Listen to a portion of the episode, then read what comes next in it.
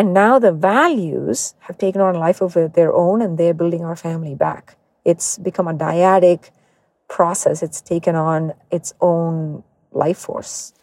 And it's a beautiful thing. So, my dear listener, what are some things that you would like to keep and thread into the fabric of your family so that it has a meaning and a purpose and a sense of pride and belonging that is bigger than just a bunch of people sharing a last name or a roof. Welcome to Your Brain on Trauma, where we share science based tools to heal from childhood traumas so you can let go of patterns that might be holding you back, have better relationships, and pass on a legacy that you're proud of. I'm your host, Dr. Kavetha Sun. I'm a Harvard trained psychiatrist, a trauma recovery coach, and a survivor myself. I'm super honored to have you here, and I've got so much to share with you. Let's dive in.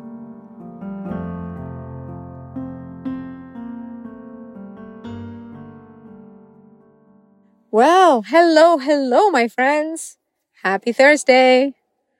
Ah, it's been a whirlwind week for us here. We had a quick trip to Boston and back. We're living in San, close to San Francisco right now, so really the other end of the country and back, all within 72 hours, um, to see and spend some time with my best friend. I should do a whole episode on that friendship and all the blessings and peace and safety and joy it has given me over the years. We met in med school. And in India, we actually start med school right out of high school. So we were maybe 18, 19 when we met. And now we're 47. so it has really um, been most of my life that I've known her. Her name is uh, Dr. Uma. She's a pathologist. And she is here for a month to do a one month rotation at Mass General here in Boston in the Department of Pathology. So I haven't seen her in three years because of COVID and lots of other things, not being able to travel back home. So it was such a treat to see her and spend a couple of days with her. It just really filled my heart. So um, today I wanted to share uh, what we in our family, myself, Kristen, and Gia, we have um, a set of sort of family values, if you will, that we all really feel pride in, we believe, and we reinforce with each other and in the choices that we make as individuals and as a family. And it's become somewhat of a, a creed of sorts. Um, and I more and more see the value as we've been building this creed it has taken on a life of its own, you know, and it has started in return shaping our life choices and our futures. It's pretty amazing. So, if any of you are struggling with bringing your spouse and yourself and the children together into something that feels like a cohesive bond, that feels like there's a sense of purpose, a sense of um, sort of shared direction, which I think is really powerful to have as a family, then I hope this episode will be helpful for you to think about what sort of things might go in your shared family family values or your family creed. So here goes. One of the top ones, and these are in no particular order, they're all equally important. But the one that came to my mind first is a saying that we have that actually came from Kristen's mom. And I'm not sure if she created it or if she got it from her parents or grandparents. But we remember it as coming from Kristen's mom. And that is the saying that you are never in trouble for a mistake. And I loved this saying the very first time Kristen said that to me. And she's had to say it to me millions of times because unfortunately I'm a bit of a klutz and I lose things and misplace things and forget things. So she has never, not once, and we've been together almost eight years, not once in these eight years has she gotten annoyed, even, let alone super upset, but even annoyed over a mistake. Any mistake, either from me or Gia, Kristen just does not get annoyed by because she was raised with that value system. And I just love that. I was not raised with that. In fact, it was quite the opposite.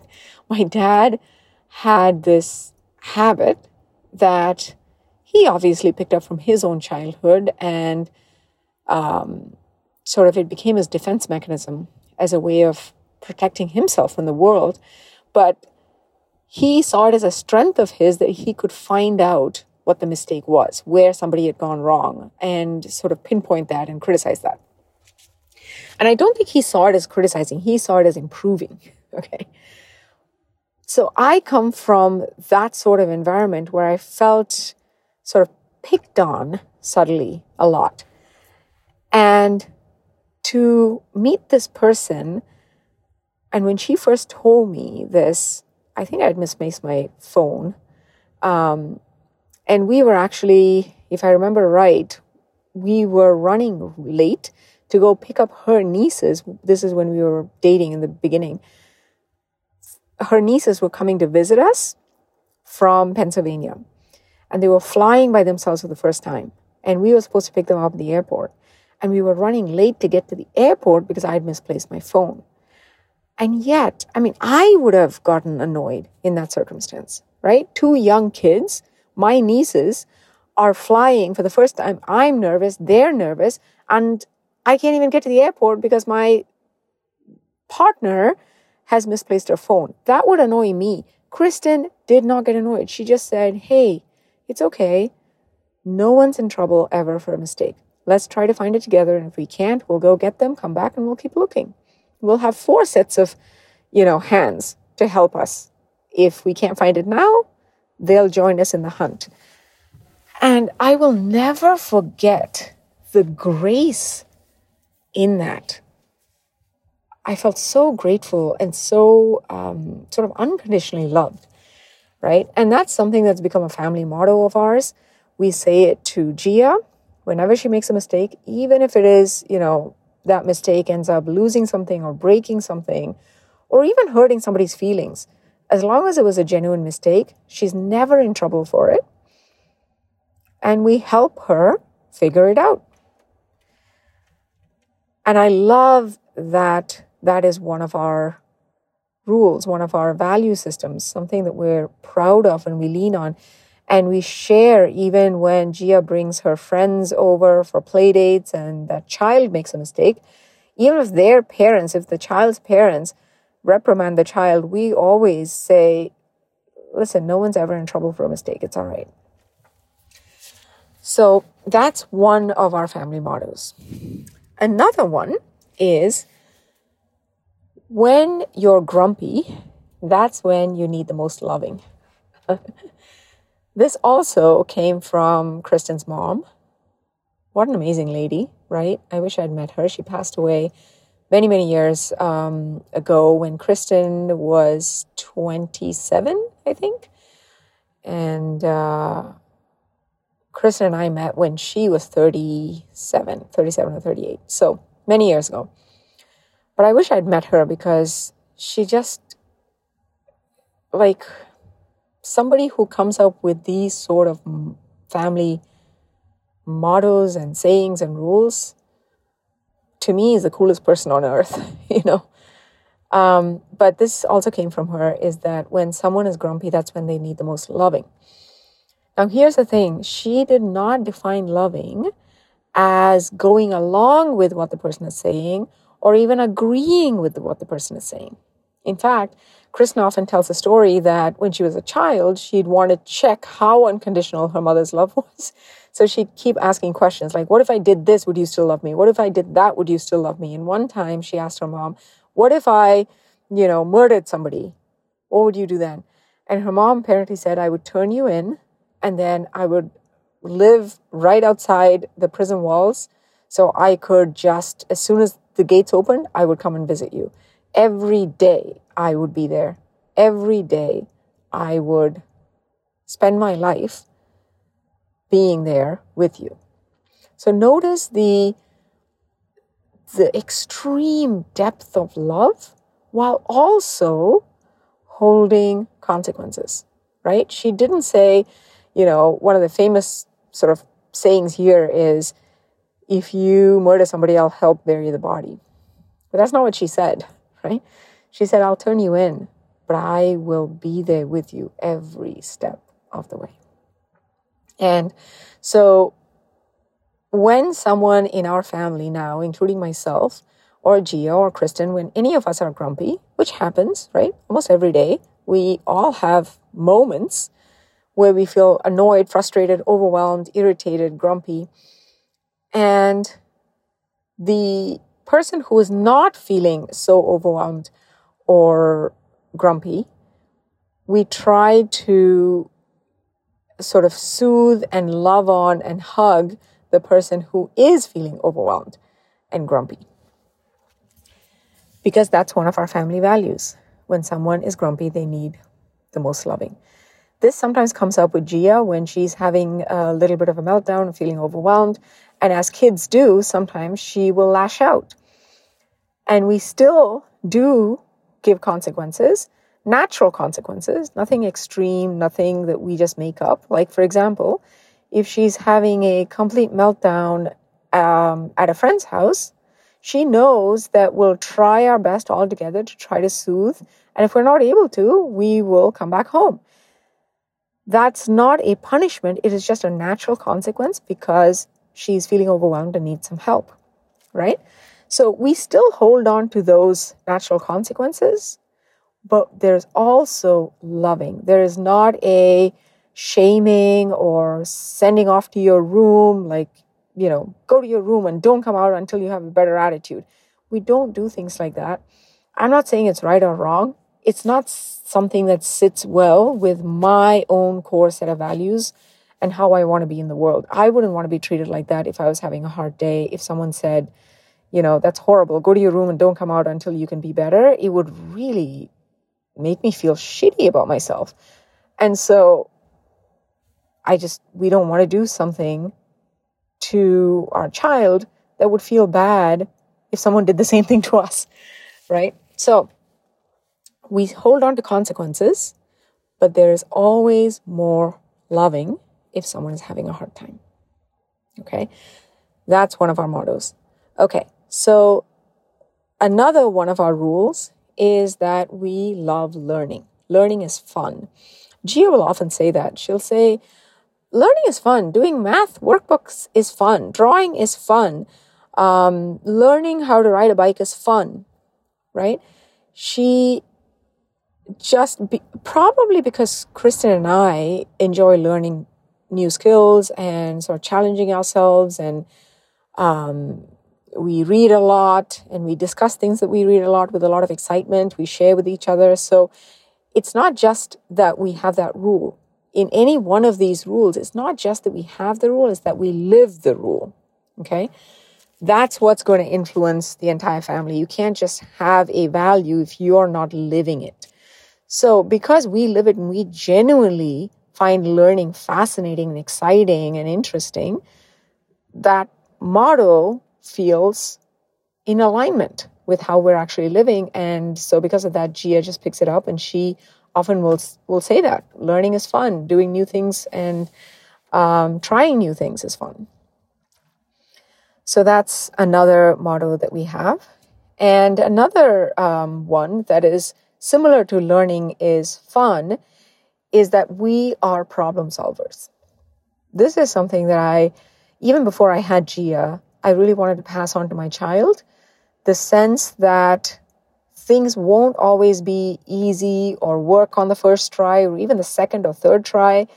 That part of the process is trying something, seeing what worked and what didn't, and then tweaking to get closer to the result that we're trying to produce and that that is a process there's an iterative process there and some of that can feel uh, frustrating a little bit or discouraging or even boring, some parts, right? But that we don't expect the process to be anything else. We don't expect that we will just try it and it'll either work or not work. We are programmed, we are sort of, it's in our, the air that we breathe in our home that we try and try again and try again and tweak as we go because we are problem solvers. So when we see a problem, we try to find different paths to solve it. And we're not hung up on the idea that we have to solve it quickly or immediately. We don't limit ourselves in that way because once you have that rule that it has to be quick or you've got to be able to do it immediately, it becomes a limiting factor because once you try it and you're not able to do it immediately, you just give up. Or you think that there's something wrong with you, you're not good enough, right? And so grit comes from the idea that problem solving is itself an identity to be proud of, and that anything worth solving will require, because you haven't done it before, because it's new for you, because it's outside your comfort zone, and that's the only way to grow, it will require sort of hit and miss and tweaking and trying again and getting a few parts right, and then the other parts go wrong and trying again. That is how growth and learning and getting better at something happens. So that's another motto is that we are problem solvers. And the last thing that I will say is a big sort of part of our family creed is the rule that we are kind even when we have a complaint to share. Like any family, when a group of human beings are living together under the same roof, they're rubbing up against each other's habits and opinions, and you know, each person wants different things to happen different goals that they want to reach, different dreams that they want to go after. And sometimes it's going to hurt the other person's feelings or disappoint someone else. That is inevitable, right? So, having complaints or wanting something from your spouse or your parent or your child is part and parcel of growing together as a family we don't see complaints as a bad thing. The only rule is even when we're complaining, we are kind, which means that we talk about the issue, we never attack the person's character. Never, ever. And if we do, the other person only has to say, ouch, and we apologize. Right? Because sometimes we're sort of in the heat of things and we get caught up in the emotion and we might end up saying something that is a generalization like you always do this and you don't care that I feel this way and things like that. Instead of talking about the issue and what it is that we would prefer or we would want to change we become more broader and universal and start talking about and describing the other person's intentions and their character and if that were to happen, we try very hard not to have that happen. But if that happens, the other person only has to say, ouch. And that is reason enough. Even if you feel like you did not attack the other person's character, if the other person, if their heart has been hurt, that is reason enough. That's another um, and the final one of our golden rules is we apologize if the other person's feelings are hurt, even if we didn't intend it or if we're convinced that we didn't say it the way the other person heard it. Because for us, the fact that our loved one's heart is hurting is reason enough to say, I'm so sorry that it came across like that. I would never want to hurt your feelings. I apologize. Right? So, those are the seven sort of golden rules and values upon which we are slowly building our family. And as I said earlier, the interesting thing is initially we built the values, and now the values have taken on life of their own and they're building our family back. It's become a dyadic process, it's taken on its own life force. And it's a beautiful thing. So, my dear listener, whether you're new to the podcast or whether you've been along with me for a journey, for this journey for a while, either way, I urge you to take a few moments after you listen to this podcast to just jot down what are some things that you would like to sort of keep and thread into the fabric of your family so that it has a meaning and a purpose and a sense of pride and belonging that is bigger than just a bunch of people sharing a last name or a roof, right? Think about what that might be and start involving your spouse and your children in that discussion. They may have some ideas as well, and then you can all together cull it down to the most essential ones. And then start thinking about how can we actually live this day to day? Because remember, these are not just words on paper or some ideas that we use to, you know, morally um, give lectures to our children. These are things that we breathe and live everywhere with our friends and with, we're just, that is something that we believe as a family. And then because of that, it also spills out into how we are in the world. So start thinking about that. You don't have to do it all at once. This as I said, Kristen and I have been together for eight years. Gia's almost five years old. This took a long time for it to get to this point, and that is okay. Just begin, and just the first conversation that you have with your family to think about what should be included and what shouldn't, that conversation itself will start giving life to this idea, right? Remember, it becomes bi directional after a while. So I hope you found this helpful. By the way, we may be having another small tweak coming to the name of the podcast. The content will stay the same, the message is always the same. We're all about um, inner mastery and relationship healing. That is always our core message. And the tools that I will be sharing will remain the most powerful tools that I know of.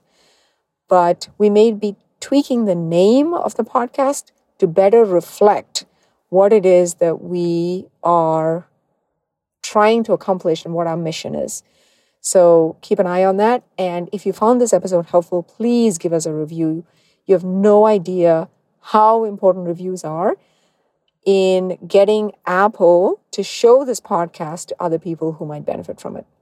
So please, if you haven't, give us a review and share it with your friends and your family. Thank you so much. I love you always, always, always. I'll talk to you next week. Bye bye. Hi, my friend. If you found this episode helpful, come join us in our free Facebook group called Your Brain on Trauma. The link is in the show notes, and there is a whole community there of women just like you who are on this sacred healing journey. We cannot heal in isolation. We need community, and that's what we have in our free Facebook group. I'll see you there.